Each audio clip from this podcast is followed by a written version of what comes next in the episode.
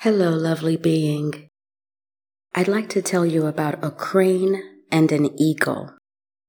First, the crane. I was speaking to a shop owner last week, and she shared with me a tragic story of two of her relatives driving into a crane. Their death was immediate upon impact of this large piece of machinery. And the interesting thing is that posthumously, the medical people were insistent on doing a COVID test as if the death of those people were in question. I mean, even if they had tested positive is there any question at all as to what killed them? I'm not sure how the death was noted, but I share the story with you just for your consideration. Why would it even matter if they were COVID positive or not? The crane clearly killed them. But death by a crane doesn't give an incentivized insurance payout. Is that it? And then about the eagle.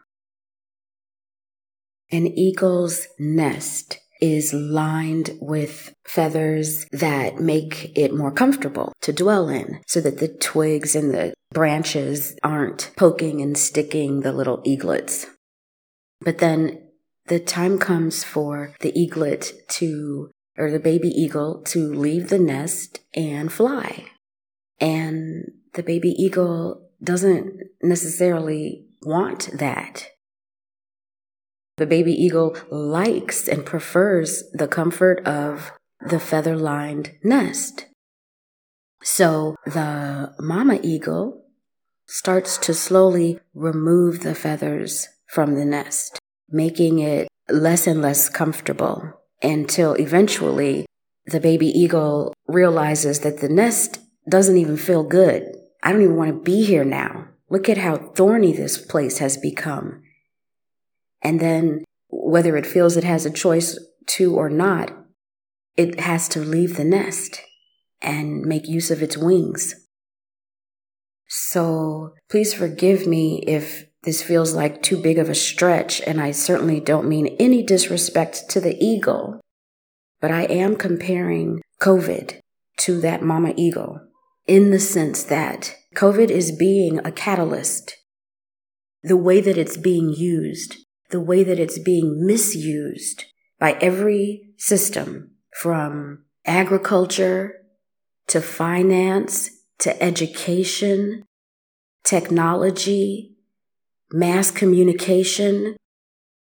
Every realm of human life is being impacted by this quote unquote pandemic that is so deadly that people even test unquestionable causes of death, they, that they're even chasing ambulances to beef up their numbers. So, this is the thing that has laid itself over all of our life. And it's being misused in ways that cause everybody to pause and question what the heck is going on. And I'm inviting you for just a moment to consider this perspective that while we're chasing down an explanation, we're chasing down reasons, we're trying to make sense out of evil. Evil does not make sense. Evil has to be transmuted and transcended, but it will never be made sensible. When I look at COVID's impact on my life, I realize that it catalyzes me. A catalyst is something that speeds up the reaction. For instance, if our food supply is being tampered with if our food supply is going to be affected. That then catalyzes a person to explore gardening, to explore feeding themselves, taking responsibility for feeding themselves. If the fiat dollar and the banking system is becoming threatened. That catalyzes a person to consider alternative ways of providing for themselves, of creating livelihood, and on and on. All of last year and into this year, we're craving those feathers. We miss the feathers, the comfort of the nest. And of course, it's human nature to seek pleasure and to avoid pain. A lot of natural and wholesome pleasure has been tied off by this evil that we are facing, and it's been replaced with pain.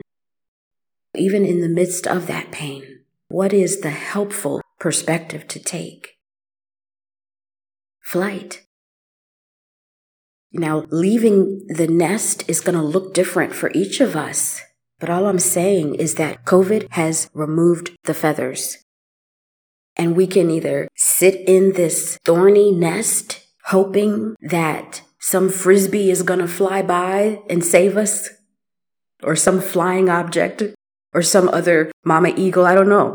Whatever the hope is, but keep hoping and perish in that nest, or recognize what are these things coming out of my shoulder blades? Those wings. Wings are inspired ideas. Wings are resonant relationships. Wings are resources that haven't yet been tested or tried. And now is the time. Now is the time to see yourself as your own hero. That's a perspective of a way to take daily steps that don't keep your eyes focused on an external savior, whether religious or political or extraterrestrial or anyone other than you. So, if it makes sense that this is the time to find and use your wings but you don't know what the next step is, breathe easy. I am so grateful and excited to tell you about a very, very special event happening online for free. The website is thegreaterreset.org, January 25th to the 29th each of those areas of life that are under threat will be discussed. You will hear from experts in those fields showing up for no reason but to empower you with actionable information on ways that you can fly. TheGreaterReset.org.